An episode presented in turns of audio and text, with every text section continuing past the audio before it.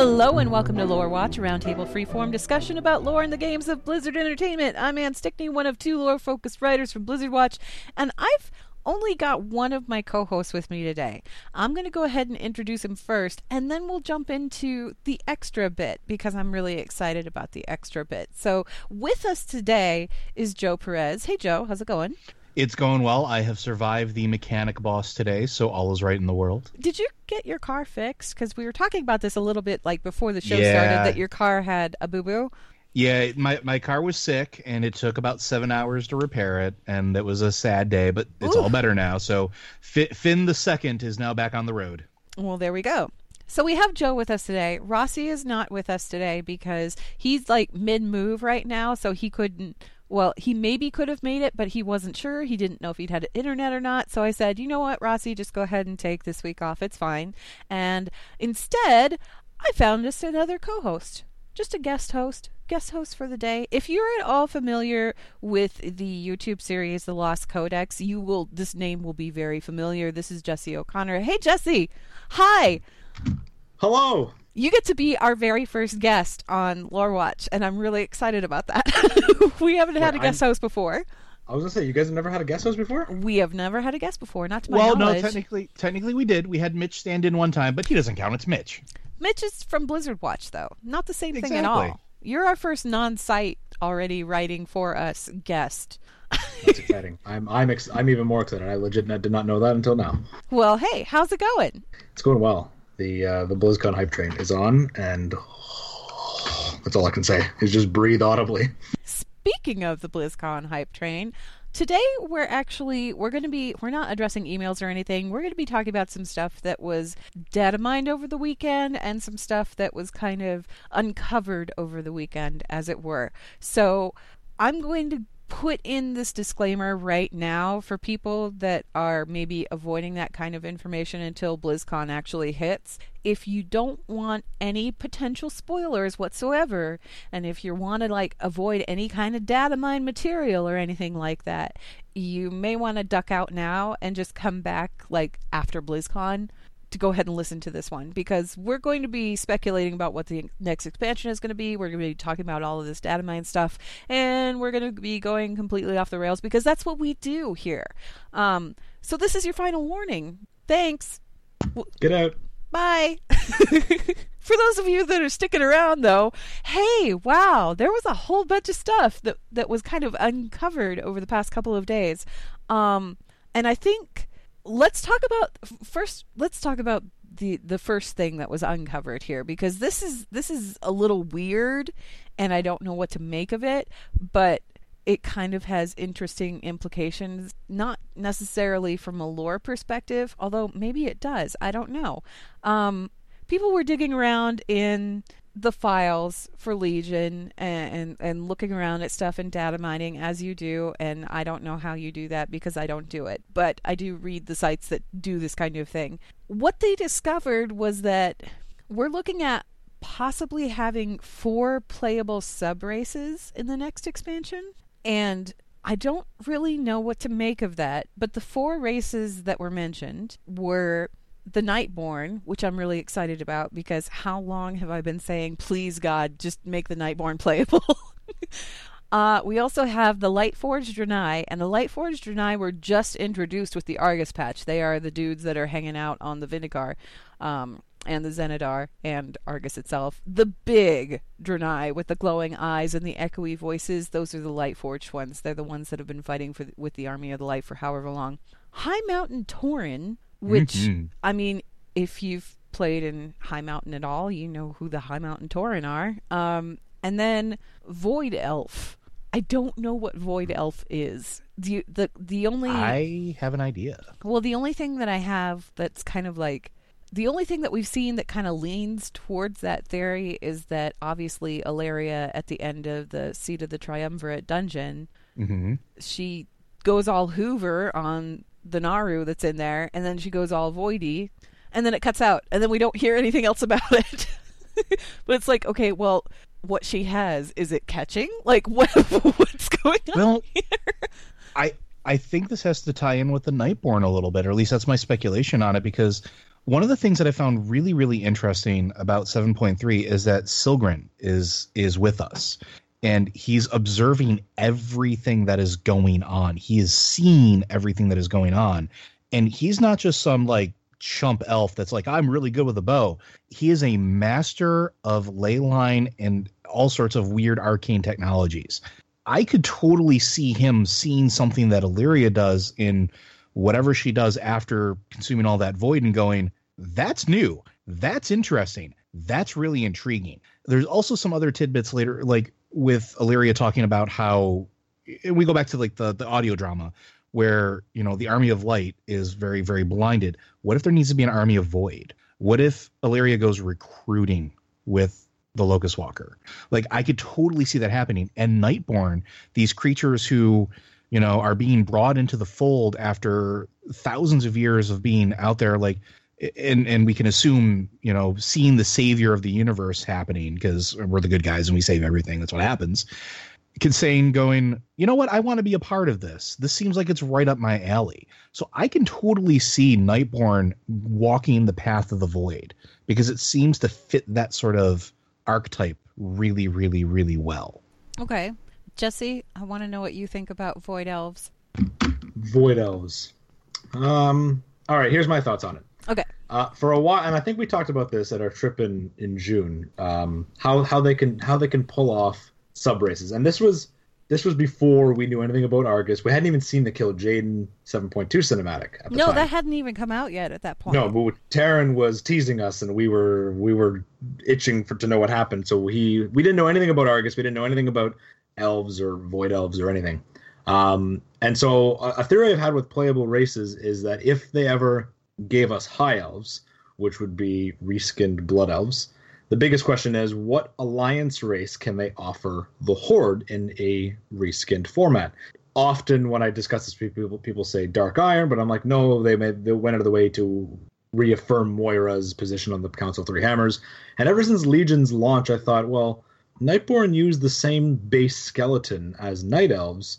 So what if Alliance got High Elves, reskinned to Blood Elves, and Horde got Nightborn, reskinned Night Elves? But there's a little bit of a difference. And the thing is, Nightborn have a little bit of a different model than Night Elves. They're still the same base skeleton, but they have, you know, glowy runic tattoos, and they'd obviously have to redo the model completely because the current Nightborn model can't actually equip armor. Um, no, but it's, it's, pretty much like it's- molded with the armor on. hundred percent. It's it's it's totally 3D assets, while high elves are literally just reskinned blood elves. So after seeing this void elf thing, I thought, what if void elves are just high elves who have joined up with Alleria's side, thus allowing you know the Nightborn can be reskinned night elves. So it allows horde players to be a night elf with slightly different features, glowy runic tattoos, bull Pirate ghosts. like that. And are we allowed to swear on this? Language. We're not allowed to swear on this. I'm sorry. Yes, no, that's Ghost okay. ship. Um, I'll just bleep you out with a Rossi saying pirate ghost. It's an audio file. I have it. Don't worry. excellent. I'm going to swear more often now, just so I no, can hear do that not. next Please Monday. don't. I will, I will. If you want to call down the wrath of Anne, that's on you, friend. I will. I will sing songs at your, your funeral. Look, I've got some Star Trek to watch after I'm done editing this podcast. So the longer you make me edit, the crankier I'm going to be. Swear again. Okay, so Um, I want to. Uh, what I want to hear though, Jesse, is I mean, obviously, th- this is all like from a mechanic standpoint. Okay, you'd want to give like equal models, like you want to give the Alliance a Horde model, and you want to give the Horde an Alliance model. Okay, I can see that. That's like a mechanic standpoint. But what I'm thinking here is that the Nightborn, in particular, for me, it always felt like, and I wrote a Know Your Lore about this uh, a couple of weeks ago, where I was talking about the Nightborn as as a potential playable race, where I said it makes sense for them to be a neutral faction like like the Pandaren, honestly, because they have been helped by both Alliance and Horde.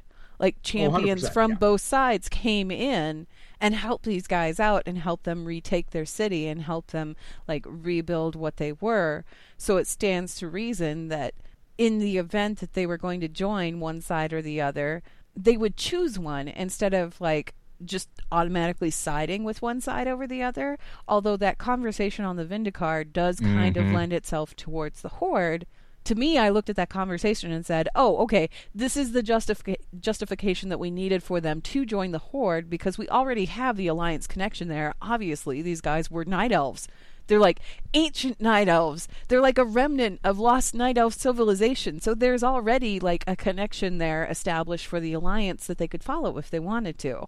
But they didn't have that kind of connection with the horde. But you know, I guess I could see them going horde. I think it's a little odd that they would make that choice, and I hope that it is justified if this is actually correct. Because again, this is all data mine material. We don't even know if it's accurate.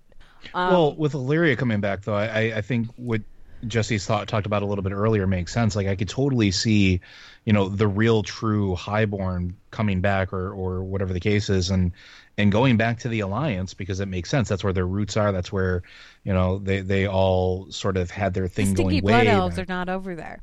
Um, But but, what I want to Elves are not know, what I want to know from from Jesse here, though, as far as a lore perspective, what is a void elf? What do you think a void elf is, and where does that fit in lore wise? I think the Void Elves, and I, I can't help but tie my thought to the. We're just gonna make it all up here as we go, so just go off the rails. It's okay. That's I think the Void here. Elves are going to be a remnant of the High Elves. I think that the small percentage of High Elves that are left, Alleria is going to come back, and I think you know it's a possibility. It could be several types of elves. There could be Night Elf, Void Elves, and Blood Elf, Void Elves. I, but I think it's going to be High Elves to give them a new aesthetic, but also Alleria bringing back. You know what? The Arcane didn't work out. The Fell didn't work out with the Blood Elves here here's a new here's a new thing here's a new thing that i've been working with and she's going to show that or seemingly show maybe with locus walker that she's in control the thing with the shadow guard in in in Mac'Aree that locus walker notes is they're experimenting they're trying to create stuff and he's kind of like rolling his eyes at them so maybe locus walker decides to help Alleria out as uh, joe said earlier in recruiting in making you know maybe the shadow guard was onto something but they're sloppy. They're they're not good at what they do and the locus walker who's clearly better at everything than the other ethereals because he makes them sound like completely incompetent maybe he kind of takes their idea and his best student and makes a new faction of these void elves which are going to be Alleria's people uh, the remaining high elves and maybe that actually makes a splinter group of Vereesa high elves versus I was going to say, elves. how do you think Vereesa is going to feel about that? Because Vereesa is kind of like the de facto leader of the remnants of the High Elves right now, and she has So- been since Wrath. She has been. So if, she, if her sister comes, if her sister comes back after just Pirate ghosts. talking Sylvanas on the Vindicaar, Okay, and then they language and then they make. Oh, I'm sorry. and then they make they make the Void Elves. Uh, I don't think she's going to. I don't think she's going to be too happy. See, I'm wondering too along that lines if something could happen with that where the con- confrontation between all three sisters is sort of the crux of that split, right? Because you have one who will never accept that her sister has, you know, joined the horde, least of all leads the horde, uh, and the other sister still has this sense of optimism that things can be fixed. Um, and then you have Sylvanas, and Sylvanas, the last time we heard her inner thoughts was at the end of War Crimes, where she said she would never, ever, ever love again. Right. So you you have this weird split where each all three of them could go their separate ways and it would make perfect sense. So I could totally see what you're saying where like maybe the highborn come back into the fold and then they split different ways where, you know, Vereesa goes one way, Valeria go, or Valeria goes the other way, and Sylvanas goes back to doing her queen things because you know she does. As you do. Okay. High Mountain Tauren makes sense. I'm cool with that. Lightforged Draenei, I guess that makes you know that kind of makes sense too because the thing is is like when we're done with this whole Argus thing, presumably we win or you know come to some kind of conclusion, logical conclusion there, and if we do come to some kind of logical conclusion, then the army of the light, what are they going to do? Well, okay, they could go back with Velen and follow the Draenei. Okay, I can see that happening. Um, however, I do have to point out that we have an entire civilization of Draenei, Draenei over on Draenor, excuse me, Mhm. That were like, hey, if you ever need us, give us a call. And they're still there. Like, we've never called them. We could have called them and we never did. So Triggered. I'm I'm you can't see me, but I've got like my hands. I'm like gesturing at the screen, right? I'm just So like, Blizzard, we'll we'll throw you that one for free. like that's a thread that we'd like to see you pull on, maybe just a little bit. you know that meme that's out there with like the little rodent where it's just like dramatically sticking out its hands and like Yes. gesturing. Yeah, okay. So I'm doing that right now. I'm like, hello. the only the only thing that upsets me a little bit about the four uh, playable subclass uh, sub races is that there's one that would be, in my opinion, very very simple to implement from the alliance side that we still haven't gotten, which is Wildhammer dwarves. And I'm Yeah, really how did I curious know why you those were aren't a s- thing. Yeah, Be- I, I because I'm a dwarf at heart. I knew it's you like- were going to say that. Of course I was, but I mean, like, it's a start. Like, I would love to see these. Like, I've been calling for High, High Mountain Tauren as a playable thing from since the moment I saw them and grew in love A with lot their of people have been calling for Taunka antlers. for a very, very long time. Yes, Problem Um, with the problem with Taunka though is uh, They're flat. no, to- they're flat, but the Taunka models also are Tauren bodies with giant weird heads on them. Yeah, And they almost look like they almost look like Halloween mask heads almost. They do. Taunka males can't actually wear helms in game. Like they just did. Yep. It's not doable. But to go off your Wildhammer comment, uh, I think that these four these four previews are just whether whether it's Blizzard toying with us or not. I, I think if if it is an accidental accidental leak, I think there's more that we're not seeing because Wildhammers would be so easy to implement. You think this is Dark the tip of the iceberg? Well, Oh, Dark Irons are definitely. Dark Dark Iron models are technically already in the game and they have been for a while. So you can make a dwarf that that fits the profile of the Dark Iron because You could give them the right skin color and face. and mechanically stuff. mechanically they use the same models as the player characters since classic right like they, that's always been a thing they just had different skin and they made that definitely a thing in Cata uh, where you can make yourself a dark iron so that that technically is already there with well the, the skin that's a dark iron is it's very like light gray but it the eyes aren't like pitch red right No. so if, you- if you go into the wild model viewer Sure. there is actually three dark iron models or skins rather that are exclusive to just the dark Mhm. irons and then the wild hammers have about i'm actually in the i'm actually in the model viewer right now uh, i'll pull this up in, in a they second have like but 15 or 16 don't they or something Ye- yeah, they like do. that? uh, dwarves themselves have 26 different skins um, and i'm playing with them now and the wild hammers have are broken so i can't even see that there's about five to six wild hammer skins just for npcs And they are So- the tattooed skins. Mhm. Th- those are the tattooed skins so they have anything from like forehead to cheek to eyes tattoos on even the chest legs and arms even though we never see a wild hammer without pants on there are tattoos underneath those pants um, and I think that Wild Hammers would be such an easy subrace to introduce. Make more tattoos, make a couple new features, maybe feather beard, you know, feathers in the beard or feather braids or something like that. Special mohawks, and bam, Mhm. we got we got Wild Hammer. And then for the Dark Irons, the Dark Iron subraces, they have different beard colors or different beard decorations or And I feel like we can't talk about the dwarves without talking about the orcs because the Maghar are an Mhm. obvious choice. Like a, a- as a sub race, the Maghar and or the orcs of Old Draenor, um, the brown skin models. Uh, there are a lot of them out there. When we went through that whole model revamp in Warlords, the orcs were all all of their models were Mhm. upgraded, including the Maghar. So it seems it's a good like opportunity to pull them in especially if we Right. reach out to our our allies on Draenor like it would be a great either way to on say, "Yep, Draenor or here you go." even even just you know on Outland, see if we can pull them in, that kind of thing. Um, there aren't many left on Outland, but hey, there's a whole planet of them on on Draenor that we could be, you know, incorporating into the Horde because why not? Um, although I think that honestly, given our history with what went down on Draenor, maybe we don't want all of those guys. Maybe just like the Frost Wolves. Because they were okay, they were okay, but like the, you the know, ones we know we vetted them we're, we're, Gr- and, and and the others, they can stay put. That's fine. You guys just do your thing on your planet and stay off of ours. But like, you know, the frost I'm gonna- wolves are cool. We're cool with them. I'm, I'm going to chime in here uh, because with the new orc models, um, if you're looking at the orc WoW model viewer, there's orc models, male and female, and then there's something called orc male Shadow Moon and orc female Shadow Moon, and these have been in the file since Warlords, Yeah, and they're basically regular orc models that can't re- they can't be customized, so their faces can't be changed, the hair color can't be changed, but their pants, gloves, and boots are automatically skinned to the Shadow Moon armor, the Shadow Moon armor that was put in game. Um, the purple and, blue. The purple and blue, and there's actually a a skin, um, several skins as well that they have that are like grayish, sort of a gray uh, caster skin, and then there's all the um, uh, what's that clan called? The laughing, the laughing skull. They've got um, there's a their laughing skins. skull, and then there should be the Blackrock ones. Are going to be the gray skinned ones in there.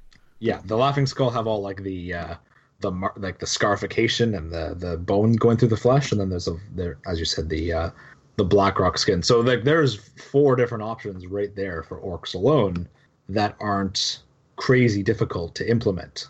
Like at least And they've all been updated. They've all been updated. That. Um, that's the thing is like the Taunka. Okay, I can see maybe not adding the Taunka because the Taunka models were never really updated, but at the I same also- time, why not throw say- them in there? There are so many offshoots of Tauren tribes out there. Oh, yeah. Because there's the Taunka, and then there's the Yaungol from Pandaria too. Um, so do you guys think that this is the tip of the iceberg, or do you think it's just going to be these four and that's it? I think in order to to I hate to say it like this, but to generate renewed interest in your character in the player base, I think this is just the tip. And like we're talking about all these other sub races, even undead have the uh, and uh, Forsaken, excuse me, have the recently deceased model is what I like to call it, where it's you know slightly more human. Like almost all of the races that are currently in game have viable sub races that some of the player base has been asking for and ha- all have story or lore threads that you can pull on to justify their inclusion. Some have already been established over the course of you know, several expansions, uh, and some we can like like you mentioned, like calling on our allies from Draenor. They flat out said, "We'll be here when you need us." Well, we're about to do some shenanigans that are probably going to dwarf whatever we just did on another I mean, planet. I, so. I thought that maybe we would need them, like, you know, now. Since we're dealing with the Burning Legion, which actually wouldn't have been a problem on our world, except that we were busy saving Draenor. And when we saved Draenor, we accidentally screwed up our own planet.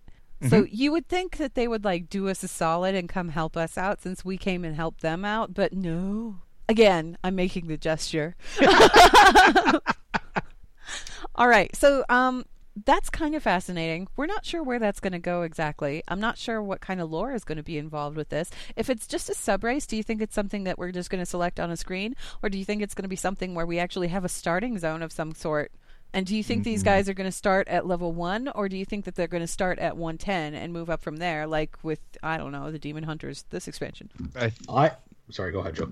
I was gonna say I think that they could go either way with a lot of these, and I think that most of them are going to be just character model skins, not necessarily whole new races that are added. And I think that you'll just be able to, you know, choose that when you choose that that class, so to What do you speak, that think? race. What do you think, Jesse?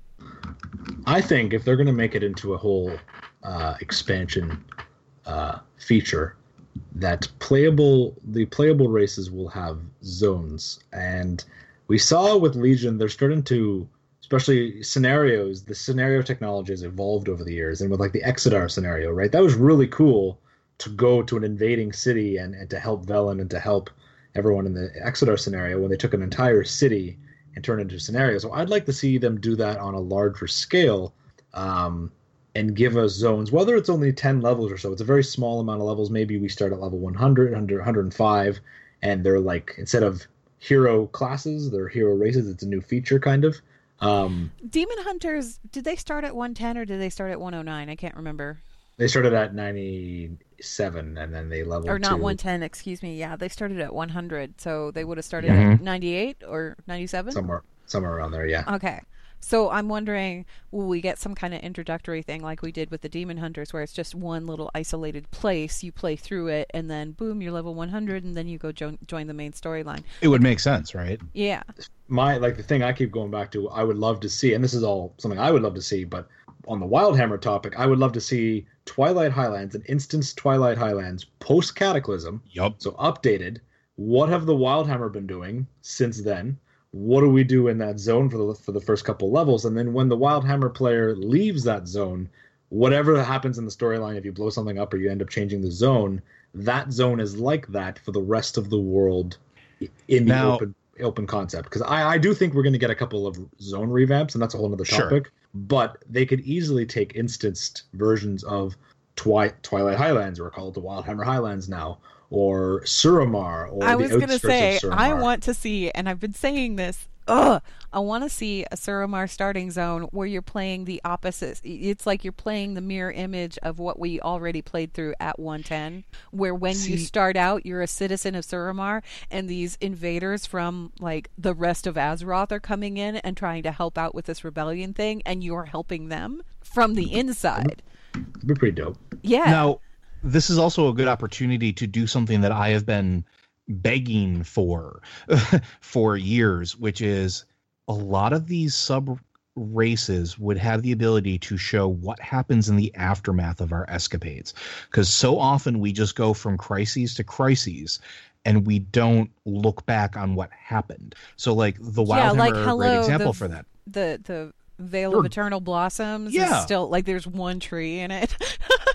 But like it'd be nice to go back and like you know see well there's a bunch of old god bits everywhere so we should probably clean those up and then what what kind of effect does that have on the local you know fauna and and, and flora and stuff like that. I think that would be really cool. Suramar is another thing too. Like Suramar has to rebuild, and so with the High us. Mountain, like the High Mountain are back together. They also again. have to rebuild. Yeah. There was a whole thing with that zone where, you know, you had like this big triumphant finale to it, and then you didn't really hear anything from the High Mountain after that. What have they been up Mm-hmm. to? Maybe we're going to find out now. The Void Elf thing really has me kind of thrown for a loop here, though, because I'm like, Void Elves? Huh. And the only thing that I can think of that makes sense is what you guys were already saying was that Alleria, maybe she's decided that. Because, I mean, you know it, it, it kind of goes back to that audio drama because when you go into the audio drama there and she's she's looking into the void and what she sees the whole thing about how the light sees one path and that's the true path and the void sees all paths and all paths are the truth as far as the void is concerned and it's somewhere in between that you find the actual like concept of reality and Alleria was able to kind of filter that because she came from both sides and she's seen both sides. So it stands to reason that maybe she'd want to teach that to other people like more people Well, yeah, and I could totally see her raising an army because that's exactly what she would do. She knows that a fight's coming. She knows that there's a fight that you have to prepare for. She says this in the audio drama. yeah That why would we not prepare for the fight that comes after the fight we're in when we can? And I'm paraphrasing, obviously, but like it would make perfect sense for her to blip out and and raise an army of willing people. And we've already seen with demon hunters that's not a difficult task. Elves are very much a a, a race of like yeah, I kind of want my revenge, or I will do whatever I need to do to make what needs to happen happen. So, like, it's not that far of a stretch from what happened with, Dem- with Demon Hunters that what could happen with Void Elves. She pops up, hey, that really stunk what happened with all this stuff, right? Well, I got a proposition for you. See this really cool bow that fires this concentrated darkness and obliterates? I could teach you how to do that. Would you like to do that? You know, like I could totally see her doing that.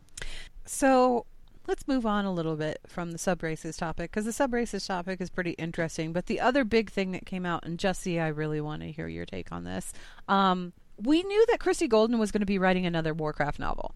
We hadn't heard anything else about it. Somebody on Amazon found the book. And what we have is we have a title and a very small description. The title is Before the Storm. This book is supposedly it's tentatively set to release on May 15th, 2018, but as with all Amazon dates, we don't know if that's a final date or not. They can change it at any time. Uh, the synopsis for the book is very short. It just says Taking place after the climactic events of Shadows of Argus, World of Warcraft Before the Storm tells the story of what awaits the heroes of the Horde and the Alliance in the wake of their struggle against the demonic Burning Legion. That's it.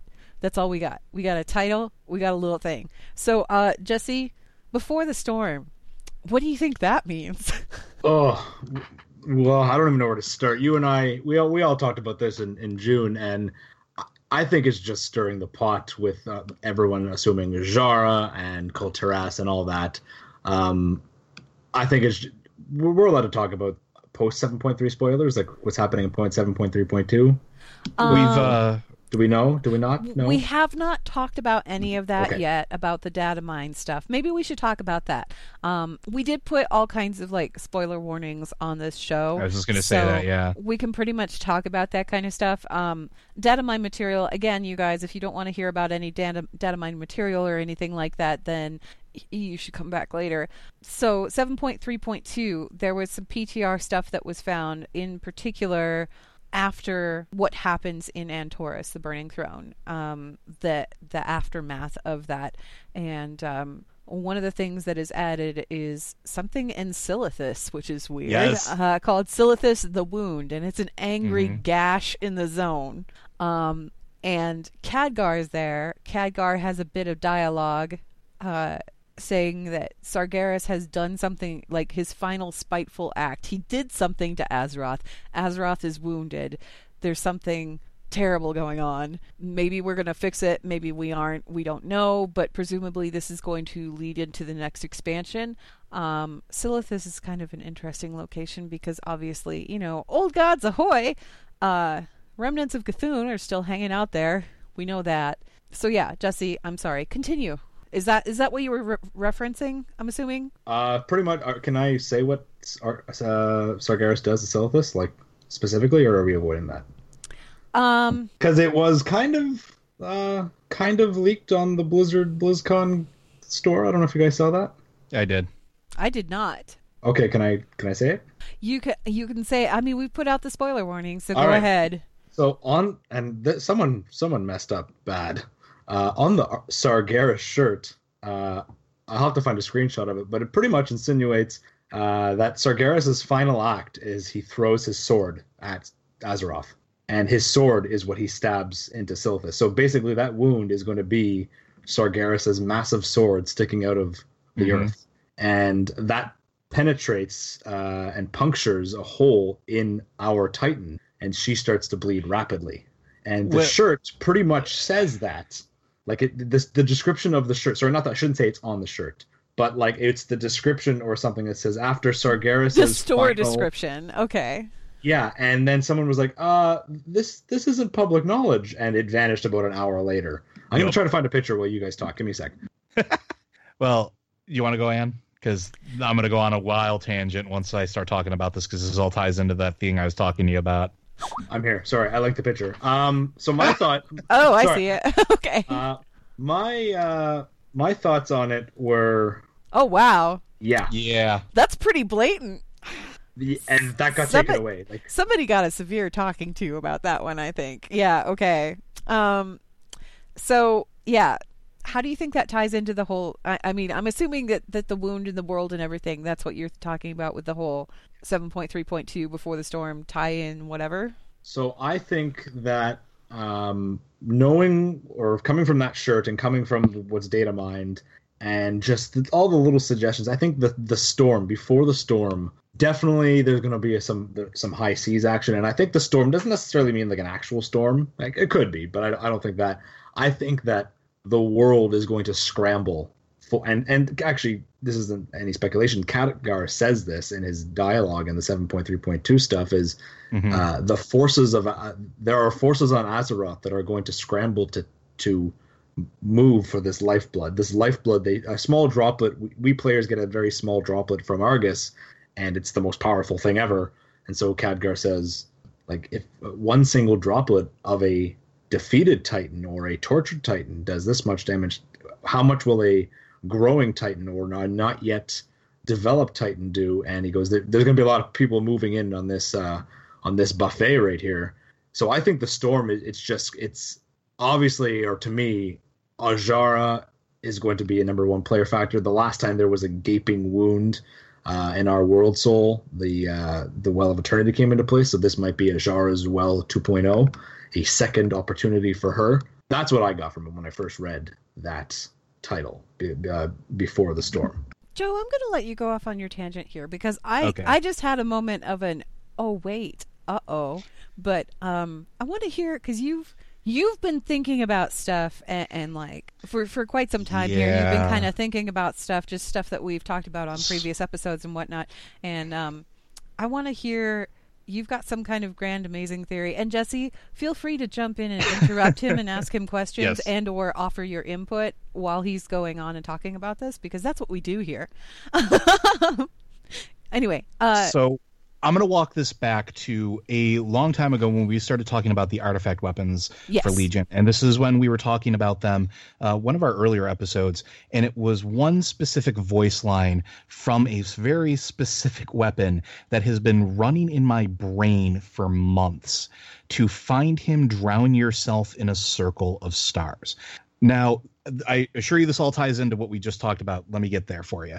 So, the first thing that came to mind is that in Deepholm, way back in Cata, there is that circle of stars when you look up at the ceiling where Deathwing punched through uh, basically the elemental prison, but burst through the maelstrom and back into Azeroth. That same circle is also visible from the heart of Azeroth and the Maelstrom in Legion, the exact same one and you have to take in mind the maelstrom is where the original well of eternity was which we know was a wound caused by the ripping out of an old god by a titan a wound of pure titan essence.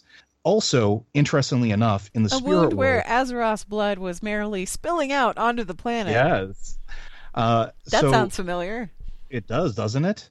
Um, the other thing to, to note about that too is in the spirit world, and this is kind of an interesting thing. When you're dead, look up. We talk about that vortex, but if you look at the pinnacle of the vortex and you actually take the gamma down, there's a very, very similar circle that sits there at the very top of that vortex.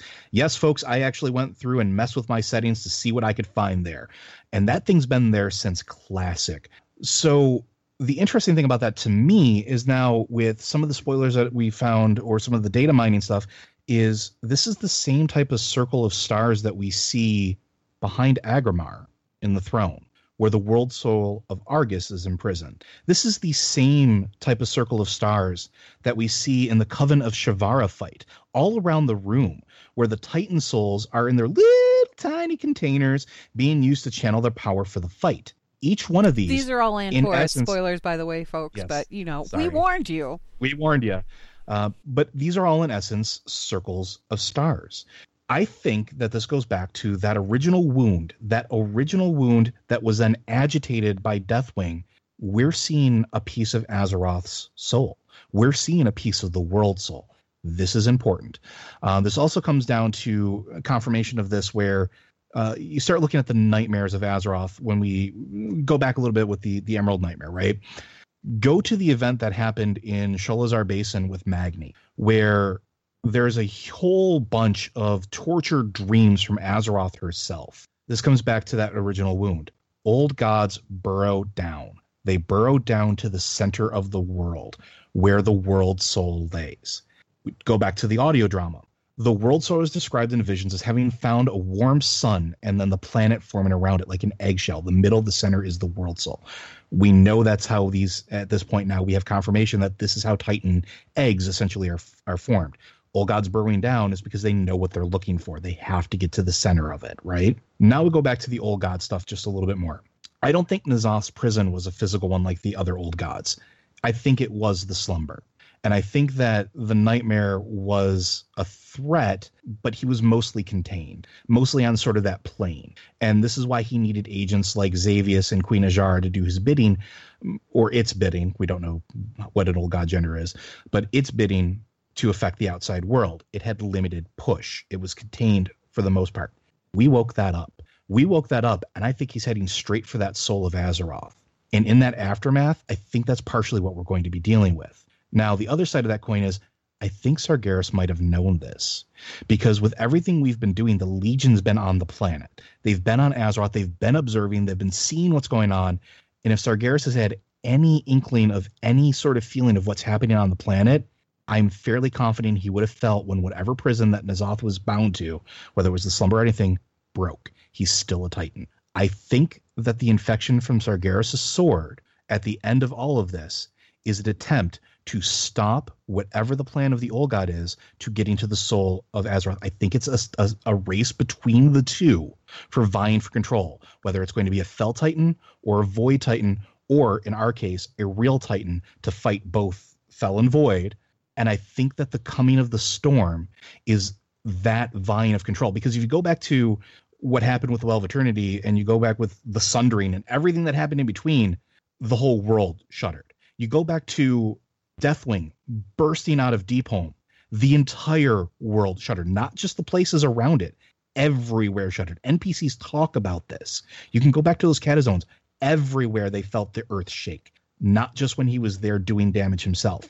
I think that Azeroth is infected and sick, and that the storm that we're going to have to deal with is basically that whole thing coming to a fulmination where Void, Fel, and us are all going to have to deal with Azeroth essentially being sick, shaking, and I'm, I'm going to guess some form of like either geostorm or something else. It is going to be a perfect storm of culmination between everything. That's the TLDR version. Okay. I have a question for the two of you. Okay. Um, and this is going off of the spoilers that obviously Blizzard whoopsie put out there. Um, Jesse, I'm going to ask you this first, and then I'm going to ask Joe. When so obviously we know Sargeras apparently in his last spiteful act he threw his sword at Azeroth, correct? With you so far, Jesse. Yes. Okay. Um, so we know that he threw his sword at Azeroth. It plunged through the world. Do you guys, Jesse, do you think that that was a spiteful act? Or do you think that that was Sargeras making one last desperate attempt to either A, kill the world soul before the old gods could get to it, or B, kill the old god that was left in the planet? Like, was this, do you think that this was a spiteful act, or do you think that this was like his Hail Mary pass to try and stop what he knew was coming? Obviously, we're from our perspective, we're going to see it as nothing but good. But from our outside perspective, like not character perspective, but outside perspective, that's always been his goal. Number one goal is to stop the void. So if what Joe said is true and N'Zoth's like on the move, he's on his on his wriggling, wiggling move towards the center center of the earth. Uh, and Sargeras knew about that. That uh, it's it's curious that he aimed. Uh, who knows if he aimed? But if he did aim, why did he aim for Silithus? I think it's exactly opposite of where we are supposed to be. I think, like if you look at it as a, a, sphere, I have a feeling that if we looked at an actual globe of it, Silithus would be poised exactly opposite of wherever N'Zoth's slumbering prison was. Working theory. Okay, the other question that I had, um, this wound in the world that he is he is put into place here. Do you think that that wound? Was to stop the old gods, or uh oh, all of a sudden the old gods have a direct line to Azeroth's world soul through the sword. I don't think it's that per se because he, he kind of cracked the eggshell in a really significant manner here. He, is what I'm did. saying. He did, but I don't think it's what we think it is. if it you look at the I mean, map file, it's a big hole. it is. It really is. But I, I think that it's it's more him racing to complete his goal because I don't think he would do something to endanger Azeroth necessarily. And the only reason I say that is because there are several hints that he he was infatuated almost with with Azeroth after a fashion, and that I believe that he believed that Azeroth was the linchpin to his his his plans to stopping the void. And at the end of the day, he had a mission everything he did was in service to this mission. All of the the crazy messed up things he did, the the whole of the Burning Legion was to complete this mission. But he lacked the one piece he needed, the one thing, the absolute positive thing that he needed to complete it. And we know this because we know he had Argus. That that's a world soul. He could have done this anywhere else. Why was he so fixated on Azeroth? Because Azeroth was the biggest, the most powerful, and the necessary piece to his puzzle. I think this was the bid of his final desperate act to complete his mission. Because, and again, this is spoilers, folks. At the end of everything, he's trapped. He's not dead. He's not destroyed. Because we know from this point now, Titans really don't die necessarily. He's trapped with all the others. What best way to say "I told you so"? Told you so, than to say "My plan worked." I think that's what happens.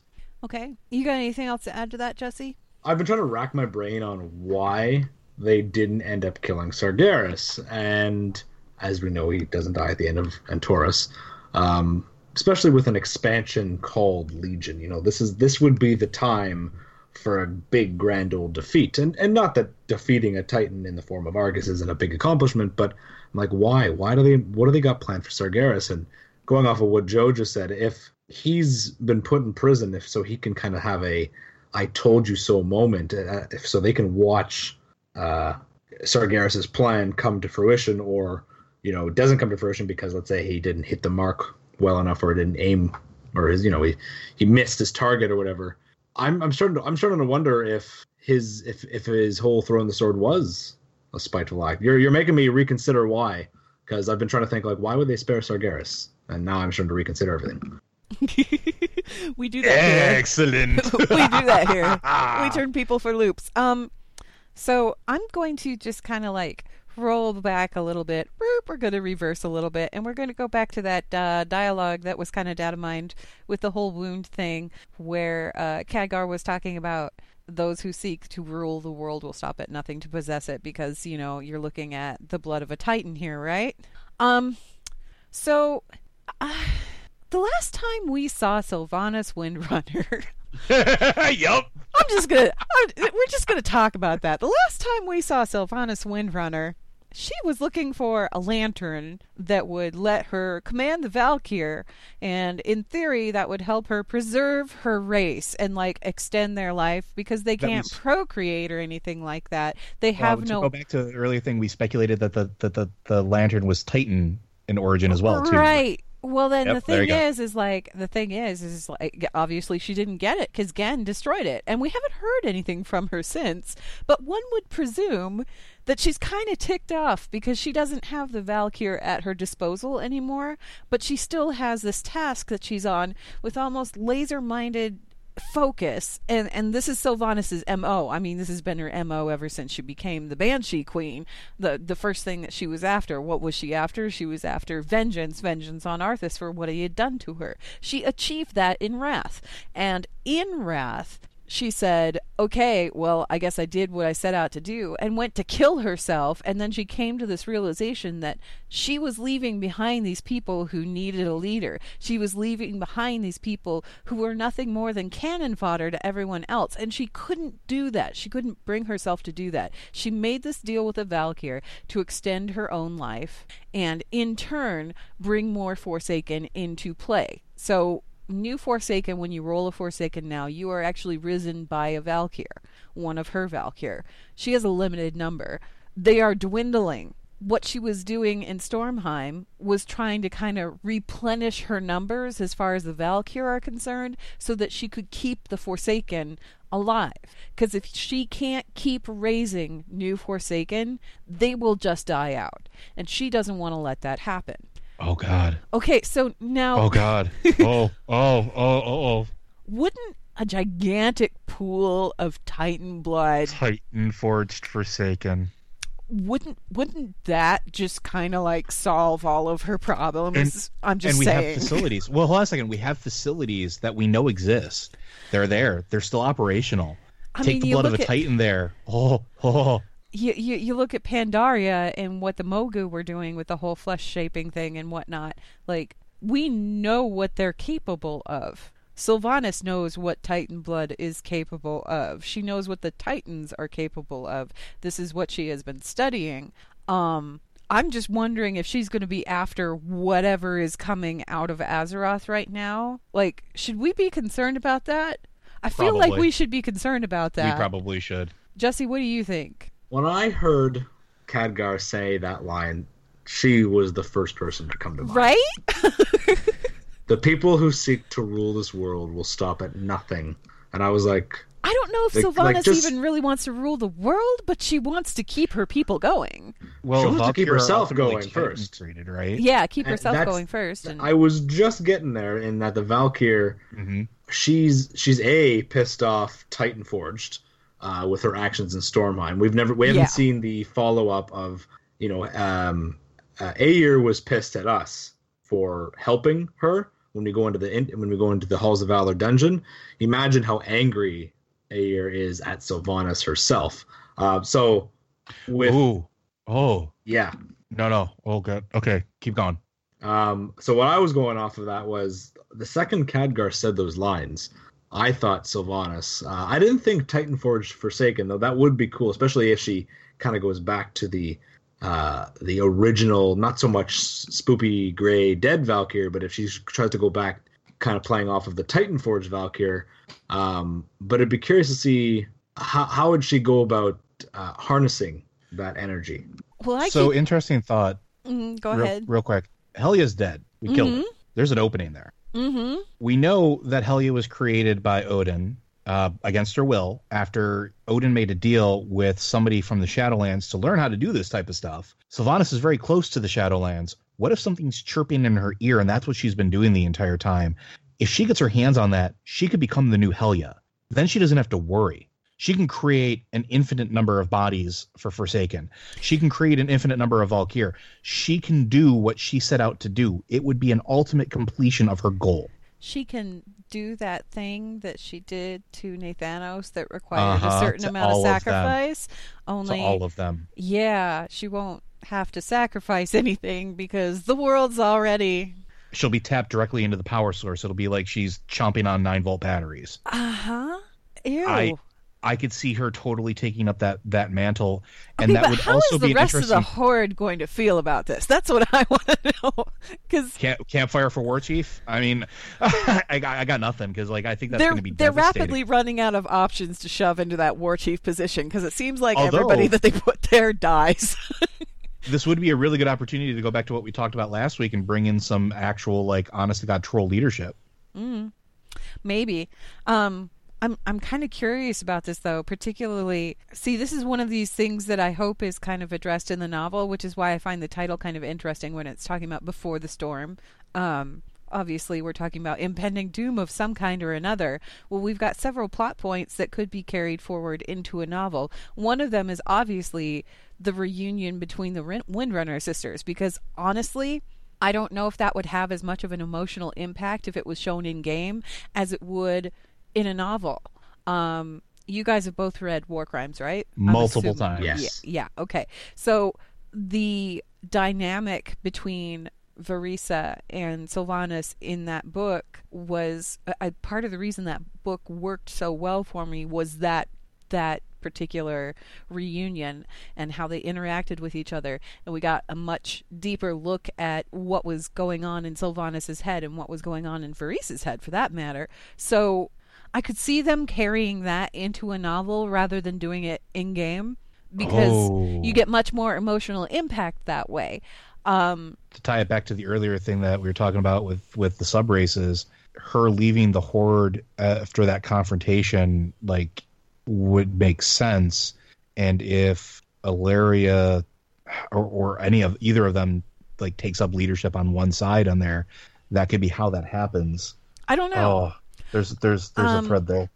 but that's just one of the threads though there are like other threads out there and the other Mhm. thread that really kind of intrigues me just going back to sylvanas i keep going back to sylvanas because she was kind of a big player in stormheim and then we didn't hear anything about her and she's also supposedly the leader of the horde but what have we seen her do we saw her do the stormheim stuff and that was it the thing is is she was somehow destined to take this role because vol'jin was talking to whatever hoodoo he was talking to that whispered a name to him, and that name was Sylvanas, and he made her war chief. And then there have been implications, like people have said flat out, that Vol'jin's story was not done yet. Okay, well, if Vol'jin's story is not done yet, then okay, I could see them pulling that into a novel, And I could totally see what was whispering to him not being a Loa, but being something since he was on death's door, essentially. Something being from the something from the Shadowlands? Shadowlands. Yep. Set this whole thing up from the beginning. oh no, Which could potentially also tie into what we were talking about before with everything is if the- awful. with what if Lich King was actually something different than just a, a fell entity of the Burning Legion. What if it was an older entity, something that existed beforehand, something also tied to the void? Right. And then the other thing that um the other plot point that obviously well no, there's a couple of them actually. Okay, first off, Wrathion, where the heck is he? This was supposed to be his battle. Where did he go? So I could see them take that up in a novel. And Christie Golden has obviously he, she's written Wrathion before. He appeared in War Crimes, so she's familiar with the character. And I would like to see that addressed somewhere. His absence. Why is he absent? Where did he go? What is he doing? Um, also, Jaina Proudmoore. Golden's written Proudmoore before successfully several times over and been very good with Jaina. Um, after all of this is said and done and over with, I feel like we have to go back to Jaina. Like, where is she? Mhm. What has she been doing? She hasn't been doing nothing in all this time. I can't. I can't Oh. accept that she'd be doing nothing. and magically, we uh, speaking of spoilers and data mine stuff, Kirin Tor armor has made an appearance onto the list of things Not that Kieran are, Tor, are- or I'm sorry, uh, Kul Tiras. Coltiris. My my my apologies. My brain is going in two No, that's directions. okay. But yeah, no, Kul Tiras armor is now a thing apparently, which leads us to believe that, or at least leads me to believe that, yeah, we're going to be hearing from Jaina really Are we going to get the soon. floating pirate I- island kingdom? I mean, I mean, I'll settle for I'll settle for a, a, a floating armada, like regular boats. But if you want to give me the floating island with my sky pirate queen Jaina, I'm all about that life. okay, Jesse, I need you to like throw your two cents in here because I feel like we've been talking all this time. I'm just I'm, I'm just laughing at you guys. Um, I'm just thinking there to me the main character of Before the Storm is going to be Jaina, Sylvanas, and I th- I, I want Anduin to be involved. I think I, I really want to see. Oh God, me relationship- too. Oh, we haven't heard anything between- from that little goober in a while and we either. were promised that in the comic, Blizzard. Come on, continue. I think I'd love to see uh, what how Turalyon and and and Anduin get along. Um, I'm I'm never gonna be sick of of Grandpa Grandpa Velen. Like if he he he does not have to leave the four front front light ever. So I'd like to see him in the story. But I honestly think that the main characters of the book are gonna be Jaina, Alleria, and Sylvanas. It's gonna be a lady show, I think. And I Yes, I, I know people people keep saying it, but I think that Sylvanas's time is, is up this this expansion. I think she's gonna make her final move on the Blood of Azeroth. That's not gonna go well with the rest of the Horde or the rest of the world. And I think that the Nathanos short story, and with Nathanos feeling regret at the end of the story, feeling sickened, I think that that's setting some little breadcrumbs. Do you think that he would lead the Forsaken? I don't know if they were setting him up to lead the Forsaken, or if they were setting up for almost like him to be involved in her takedown. That'd be that'd be neat because he's one of the most iconic. I'm gonna go off on a side tangent, but come back to this. And I, I, one of the things I loved about Legion is the the scatter-minded direction of all the storylines. How there's because there's so many different character storylines with the class campaigns. They gave us a lot of breadcrumbs, a lot. They did an, an absolute, and a lot of them were very minor, but very mind blowing moments. Like when Alonsus Faol walked out from behind the tombstone and he's like, "Yo, what up? I'm alive, but I'm dead." I was like, Yeah. uh, "Excuse me, uh, you've been gone for 20 years," and and, you, and you're just kind of like, "Hey, yo, what up?" And then Callie yes, that Callie. Oh, I'm supposed to bl- just blink twice at her. Like these little little characters that they brought back. You know, Erator being involved and Lothraxion being involved. I think it was ways to introduce characters for future storylines. And I Mhm. don't think Calia Menethil was a coincidence. I don't think Alonsus Faol being introduced to the storyline again was a coincidence. Sure, he sure he's involved as a, as a priest in the priest campaign. That's going to be 100% irrelevant come next expansion when he's no longer focused on the conclave and the artifact weapons, but rather a different side to the Forsaken. He's even though he's he's he doesn't identify as a Forsaken. He's not part of the Forsaken, but he's not like um who's that mage in the mage um uh Meryl Meryl Felstorm or whatever. Like Yeah, he's Meryl. undead, but he's not undead. Like he's just really old and kept alive by magic. He's not actually Forsaken undead. While Alonsus Faol was killed and resurrected by the Scourge. So I think Blizzard purposefully introduced a lot of these characters, not just Alonsus Faol or Calia, but so many of our followers as cookie crumb characters for later on in the storyline. And I think Calia has a big role to play eventually. And I think just because introducing her out of nowhere in 8.0, a mm, little bit like, where'd you come from? So they introduced her slowly into Legion, and she's kind of like, no, no, no, I'm not, I don't care about Lordaeron, and you don't really hear much about it. That's a load of crap. I think that she's, her and Faol are, I think, going to be involved. I would hope to be involved in the Forsaken plot line when Sylvanas inevitably starts to go a little, uh, little hell scream. So, man, it seems kind of like I don't know how I feel about that because the thing is, is we've had the whole Horde Civil War thing go on before. Um, obviously, we did the whole Garrosh Hellscream Siege of Orgrimmar. We did that. We we've been there, done that. So I don't necessarily. Part of me says, "Oh, that's kind of a retread, isn't it?" But at the same time, Sylvanas has been quietly doing all of this stuff and getting away with it for how long? So maybe it's about time she got some form of comeuppance. Exactly, and th- that's my problem. I love Sylvanas as a character, Mm, but but she's so problematic. she's so problematic, and people are like, you know, she, she's she's not that bad. You know, Garrosh bombed the the Vale of Eternal Blossoms. but Garrosh was like, straightforward. He didn't have plots within plots within plots. He was a freight train that had one direction and went. Sylvanas, you have no idea what she's doing. She is ultimately more dangerous. she is so much more dangerous, and, And I say this as somebody who loves Sylvanas. same. She's Her your problematic actions- fave. her actions in Stormheim, people don't realize. Like sh- she's pissed off Eyir, and attached to that, she's pissed off Odyn. Presumably, Odyn is not happy with No. the Forsaken whatsoever. I, And I, I've- highly I'm- doubt that he's really keen on that.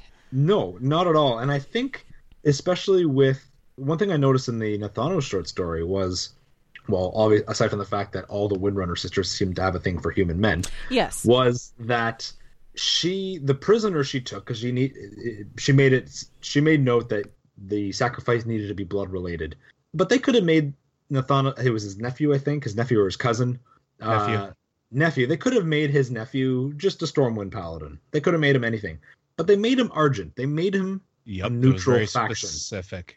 and I found that to be like, ooh, like that's just another group she's pissed off. The Ebon Blade is pissed off at her. Odyn, the Valarjar, and Eyir are pissed at her, and now the Argents are pissed at her. Not to mention everyone on the Alliance side.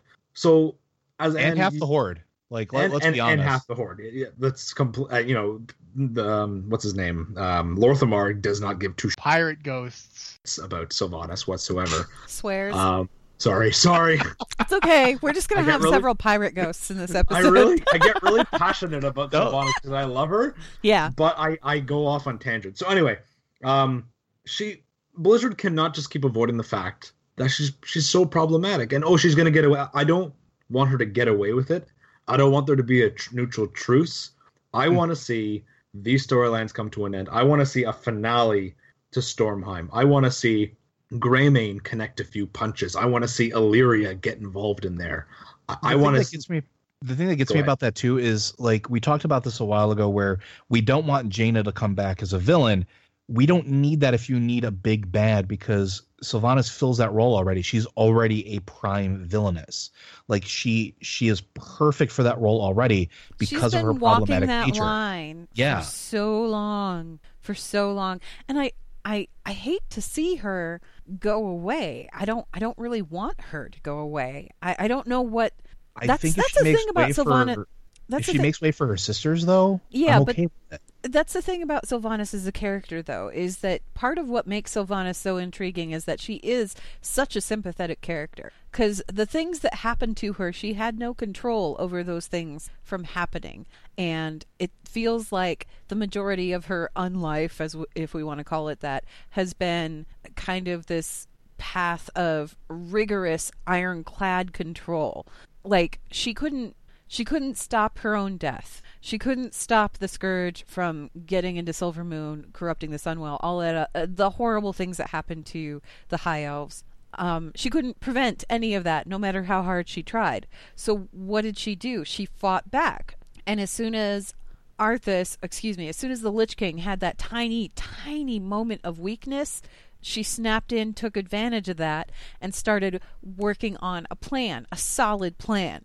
And, you know, I know I've said that she has like a laser focus. It's because she does. Like, she has like this iron rigid control over over her life and her destiny and she followed that all the way through Wrath of the Lich King. She followed that and watched Arthas fall and then kind of like had this moment like this conflict internal conflict where it was like, well, what now? I guess now there's nothing. Okay, well, I guess I'll end it here.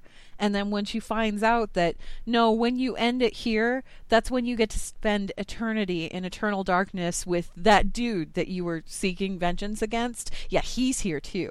You get to spend all of eternity with his soul. Have fun with that. And she didn't want that for, for good reason, right? So mm-hmm. what does she do when she comes back from that? She gets another plan to just focus on to you know so that she's got that control. And it's always been about that control.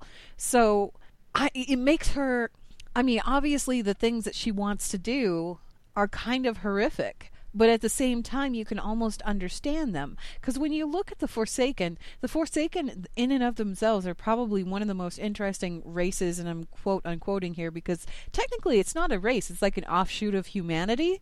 It's an undead offshoot of humanity. These people were all humans. They were all citizens of lordaeron at one point in time or another. And they died.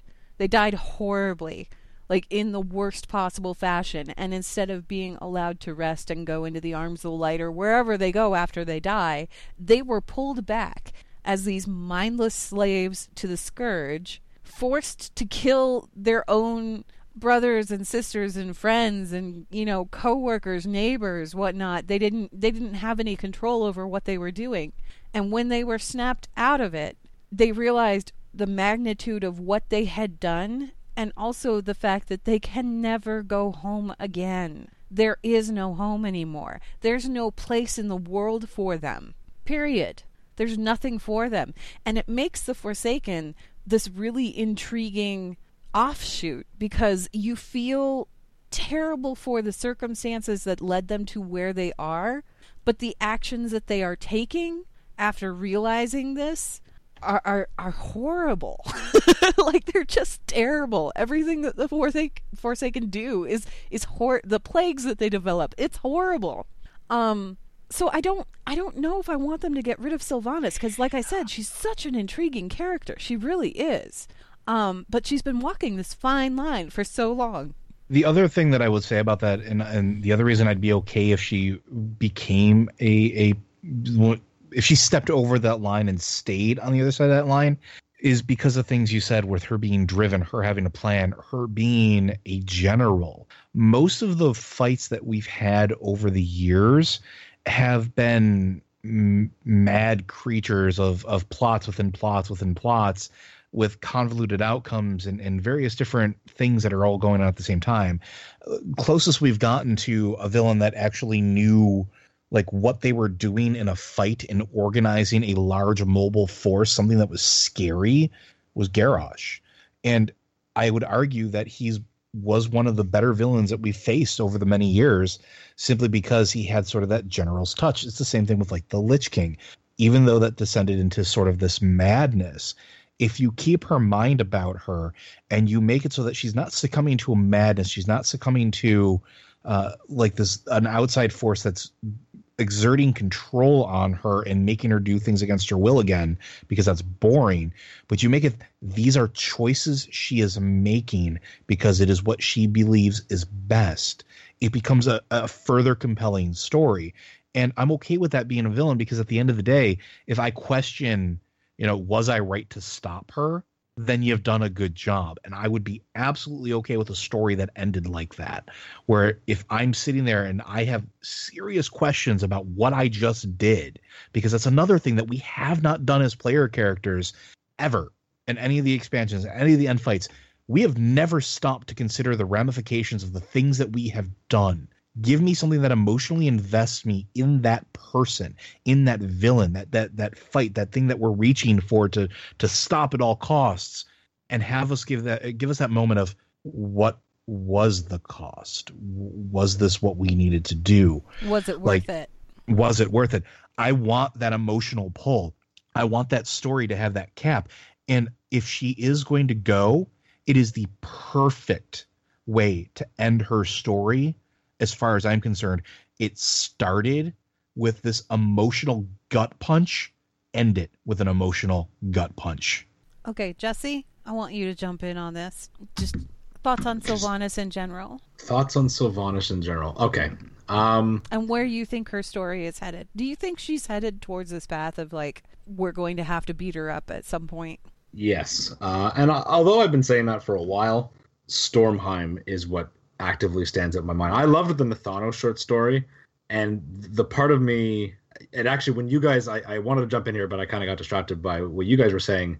Totally a, a side thought. No, feel free to horn in on us at any point. when you guys said earlier that if if she had the powers of the Shadowlands and she didn't she didn't need to do that big necessary sacrifice that she did in the, Thanos short story, instantly I thought, and this is going back to the very beginning of the conversation, man, Nathanos player sub races having undead that look like that would be cheesy because it's just a human model, right? With red but eyes.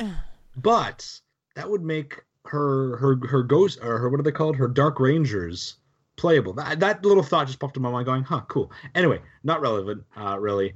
Where her story's going i think that we're going down a path where we're eventually going to need to beat her up and i'm glad that they if they do go that way i'm glad that her sister's now back in the storyline and i won't accept anything less than a sylvanas Alleria Vereesa encounter before that happens. I want to definitely see it in the book, but part of me also wants to see it in a Terran cinematic. That'd be pretty like to see Oh, that on yeah. screen, to see the emotion, you know, like like Terran said, it's it's hard to convey the emotions of, of Sylvanas because, you know, Garrosh, although he's an orc, orcs have feelings and humans have feelings, and as as a, a banshee, Sylvanas is pretty dead and cold, and she's got her feelings, but it's like a very thin line.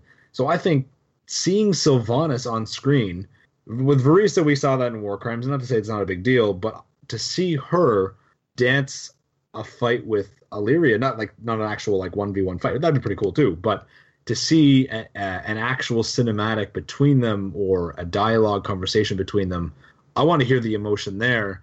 Um, but I, I do think we are going down a path where Sylvanas will be a patch boss. She will be a content boss. Final boss, I don't think so, but definitely there's there's no going back at this. What what could unless she does some big moment of sacrifice, but that's not in her character to sacrifice for other, not for non-forsaken. Maybe for Sylvanas, and I and I thought about. I actually got talking with was on a different lore podcast. I'm on the but wait, there's lore podcast. I was talking with them, and I was just spewing garbage out of my mouth.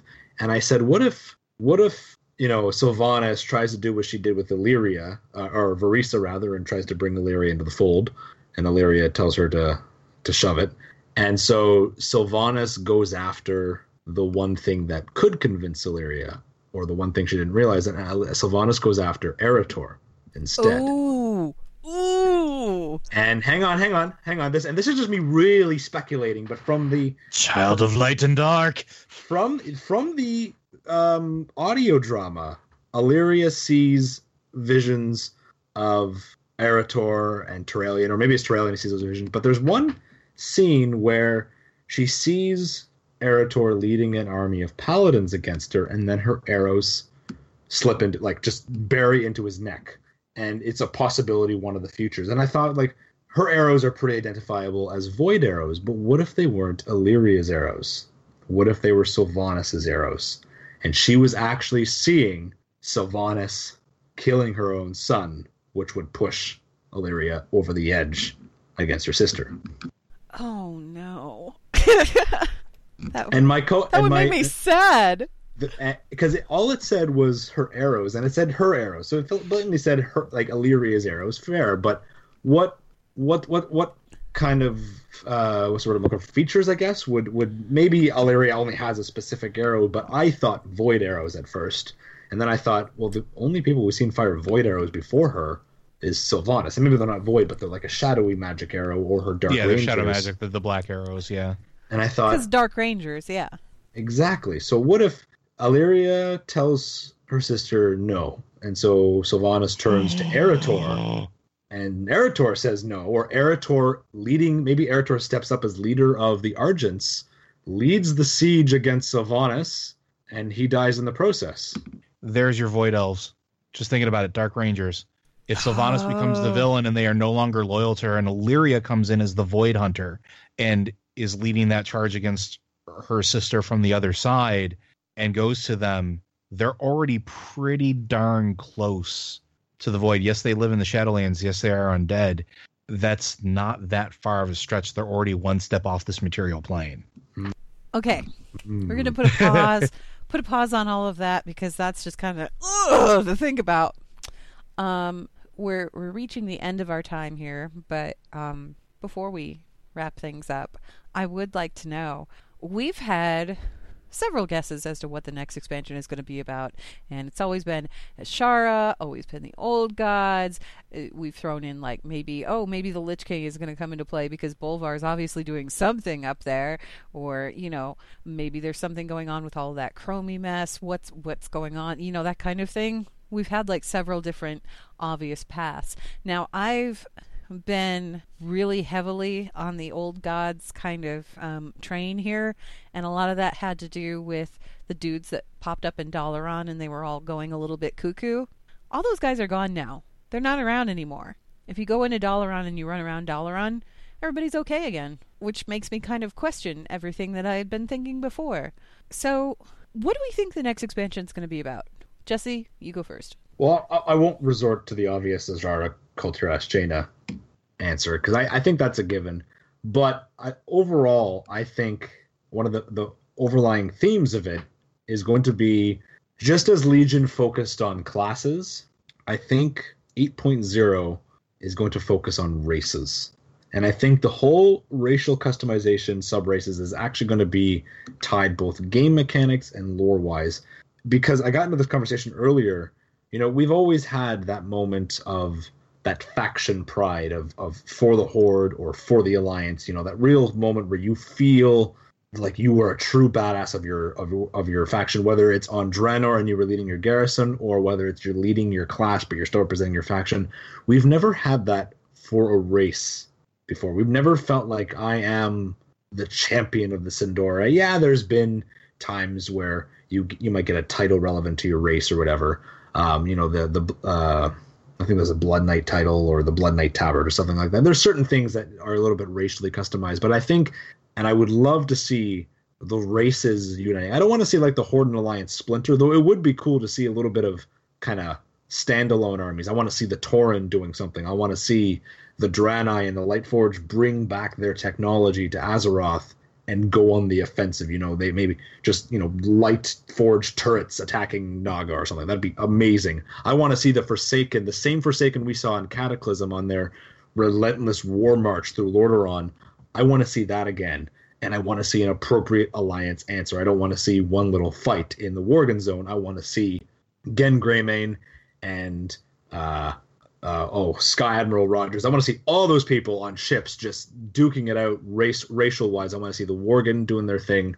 Uh, I think that's one thing I want to see in the next expansion. You know, without saying Azshara, N'Zoth, and Kul Tiras, I want to see the races stand up. I want to see the denizens of Azeroth stand up with a little bit of unique flair to them. Uh, goblins of Undermine pop up. I want to see I, what are the trolls up to? What are who's leading the trolls right now? Saurfang, stand up. What are you doing, Saurfang? That's what I want to see. I want to see a focus on the individual races of the Alliance and Horde.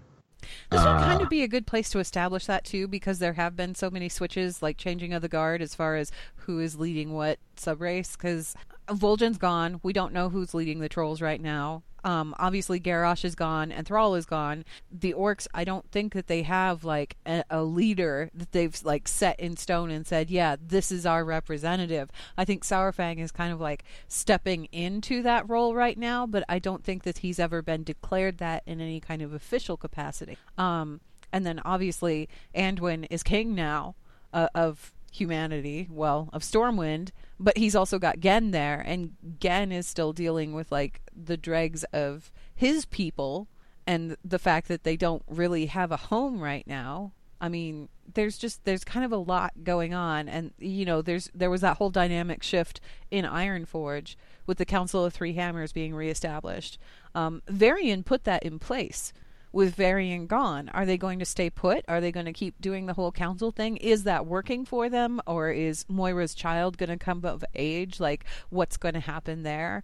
Um, what's going to happen with Magni, that kind of thing. So I could see them focusing on ra- like this seems like a good point in time to kind of establish those guidelines and kind of emphasize that whole racial connection between the various races and that kind of thing because I did I did like the whole class identity kind of thing about Legion. So I could see them going the same route with races. Um, but I'm going to turn it over to you, Joe. What do you think we're going to see in the next expansion? What do you think it's going to be about?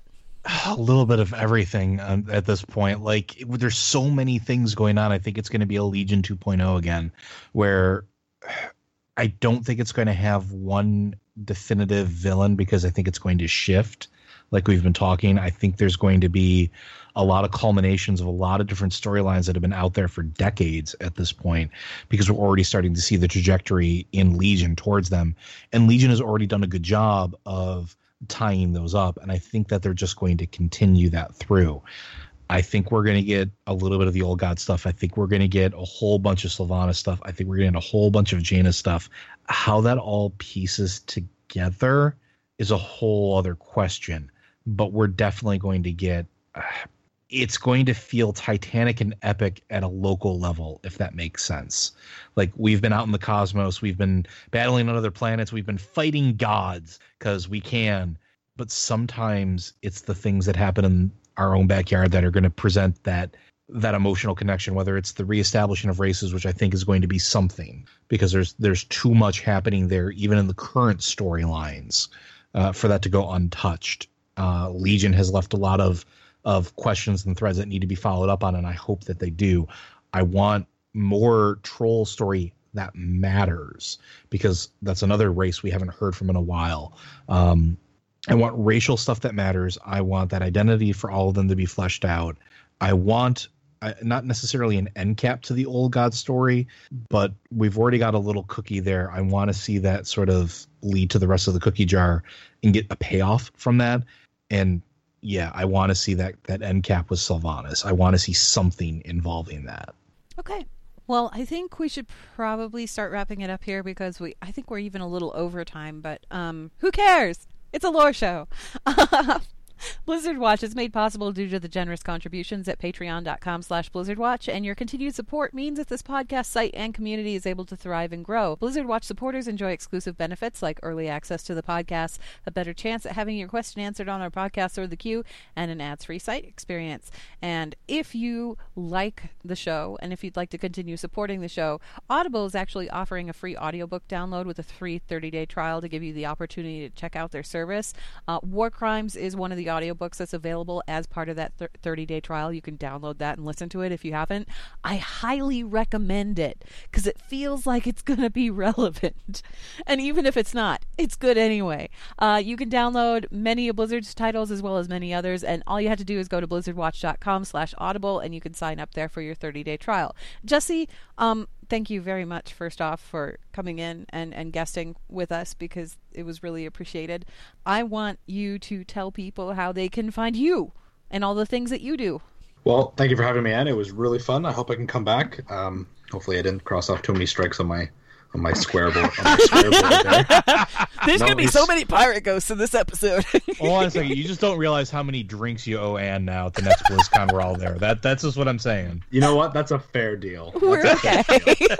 my my my glow in the dark toonie for her crosses off one, so I think I owe her six more. Oh, okay, like, just... there we go. Um, people can find me. I'm the uh, I'm the writer, director, and narrator for uh, the Lost Codex YouTube channel. Uh, you can find us at youtube.com slash the Lost Codex. Uh, we do uh, stream on Twitch, uh, twitch.tv slash Lost Codex Lore. Um, we don't have a stream schedule, but when we stream, we usually premiere our episodes on Twitch. Uh, we give a little bit of notice. Uh, so anyone who wants to see the episode before it goes onto YouTube can tune into the live stream on Twitch, in which I then sit around and talk to people, answer questions, talk about the episode, um, we do have a Patreon as well if people want to support what we do. Patreon.com slash The Lost Codex, Twitter.com slash The Lost Codex, Instagram.com slash The Lost Codex. And now I'll be premiering this week where I'm going to be making a Lost Codex Snapchat because I will be Snapchatting BlizzCon and people get, I'll talk to people at BlizzCon and rather than posting it in vlog form. I'll be doing it live so people can kind of see as it's happening. Um, can I can I plug my next video? Is that cool, Ann? Is that is that a thing I can do? Okay, uh, my next video. Well, we're doing two. Hopefully, before we leave for BlizzCon, um, the producer and the editor and the artist for the Lost Codex, uh, Jeff. He lives in the Netherlands. He's leaving for BlizzCon this upcoming Saturday, and I'm leaving a week tomorrow morning. So we plan to put out a video to uh, what's the day today? Today Sunday on Tuesday. Um, it's another Holocore episode, so it's about weapons, and it's about a very certain weapon that Joe mentioned earlier. This is a certain quote about a circle of stars. Um, this Yes. episode is probably one of the coolest episodes we have ever done for a very try not to spoil uh it's it's not a normal episode and it's not it's not narrated by me this time that's all i'm going to say Ooh. so it's a brand brand new episode and once when you when you realize who it's narrated by uh you you'll lose your Pirate ghosts. too um Oh, and there's another pirate goats. Seven. i'm sorry. You'll lose your that one's worth it. That one's worth it because you know what? You're gonna you're gonna love it. Um, okay.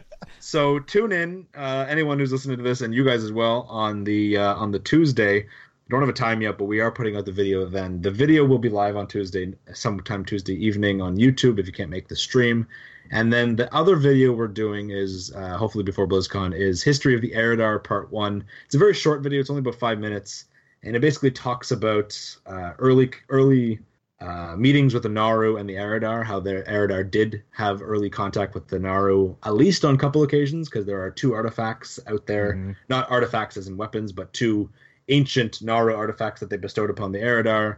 And I talk about Velen's kind of transition from arcane into dabbling to holy magic, and then I stop. I don't really go into much detail. I, I mentioned Kil'jaeden once, and that episode is kind of different because it's not narrated again by me. It's actually there's a little bit of voice acting going on there. We we have we have a Draenei narrate the episode instead of the normal Lost Codex presenter. So it's actually going to be presented in character by an Eridar. Uh, that's all I'll give some little Ooh. little hints on that. So it's instead of like me saying, you know, here's the history, it's going to be very first person and an Eridar talking from his perspective about his culture pre Sargeras. Um, and sorry, go ahead, Anne. No, I was just going to say, and by the way, guys, if you haven't checked out the Lost Codex, I highly recommend it. The videos that they put out are just phenomenal. Um, I still the Suramar one is still my favorite, but that's because I, I have a thing for Nightborn. So No. Not you. um, so yeah, you can find me. we- We're everywhere. We're on Twitter. We we're on actually Facebook, Instagram, Patreon, YouTube, Twitch, and Snapchat. Twitter is our main form of contact. We do answer any questions. Uh, you can find all of our connections on there. But we are starting to push people towards our Twitch because we do want to start streaming a lot more and premiering our episodes there. So this Tuesday we are putting out a new episode, a very fun, exciting new episode before we go to BlizzCon. So for people that are listening to this on Patreon, you'll be able to see that on Tuesday. For people that are listening to this on the website, you'll be able to go look it up on YouTube. It'll be there. Um, however, yeah, I recommend, highly recommend following these guys, like in all capacity, because they're very good at what they do. And I'm really excited about Xal'atath. I can't wait to see Thank that you. one. Uh, speaking about uh, speaking of future content, obviously the next lore watch that we record is going to be on the fifth of November. It's going to be directly after BlizzCon, and we will be talking about everything everything they mention on BlizzCon. I may actually make this a special episode and release it on Patreon on Sunday as usual, and then release it on the site on Monday because it it's going to be like BlizzCon centric. However, Rossi will be back for that. So we'll all be able to chime in and talk about everything that we've seen, which is probably going to be a lot. We'll find out. I guess we'll find out. So let's see here. Before we wrap it up all together, final thoughts. I have a question for you two. I'm going to ask Joe first. Okay. Do you think in the event that we have some kind of showdown with Sylvanas, you think she can be redeemed? Mm, that goes to what I earlier statement. Is redemption what she needs? So I'm going to say it'll be offered and she will say no. Okay. Because I don't think she wants to be redeemed, quote unquote. Okay. Jesse, same question. I actually I like Joe's answer. I, I think she's gonna say no, but I don't think like from an outside perspective, not in character perspective, I don't think that it's needed for her character after all the stuff she's done for her to turn around like I, I don't see it happening and I don't want it to happen. Not because I don't like the character. I love the character, but I think it would be a total betrayal of her character and the direction they've gone if at the last second they offer her redemption. I want her you've said she's been so she she's had that sniper scope to her eye on her mission and her goal the entire time. And for her to pull away from that sniper scope at the last second that that just stands way out of character for Sylvanas. And unless something that jarring happens, I'm I'm gonna stick with Joe's answer. I'm gonna say she's gonna be offered, and she's gonna say no. And I think that's best out of character for her character, even if it means the end of her character. It means she goes out true and proper, like Sylvana should, and not catering to her massive fan base just to keep her around. Because as much as I love her, and think she's awesome and her and everything she does you're kind of like ooh what are you what are you doing why are you doing that i want to know more and i want you to stop but i don't want you to stop kind of thing i think that there is a line eventually that can't be crossed anymore I'm going to disagree with both of you. and I'm going to say that she can be redeemed. It is possible. It's in there somewhere. We've seen glimmers of it here and there. We saw a little bit of a glimmer of it in War Crimes. We saw a little bit of a glimmer of sympathy and or emotion in the short story with Nathanos as well. And I feel like as we get these glimpses of who she was and as she gets more chances to look at who she was, there's potential there. And there's also potential there for Terran Gregory and the rest of the cinematics team and also the story development team to completely rip our hearts out and stomp on them and give us this great emotional climax to this story that's just going to rip our hearts out. And I'm here for it. but anyway, that wraps us up for Lore Watch. Thank you guys very much for listening, and we will see you again post BlizzCon.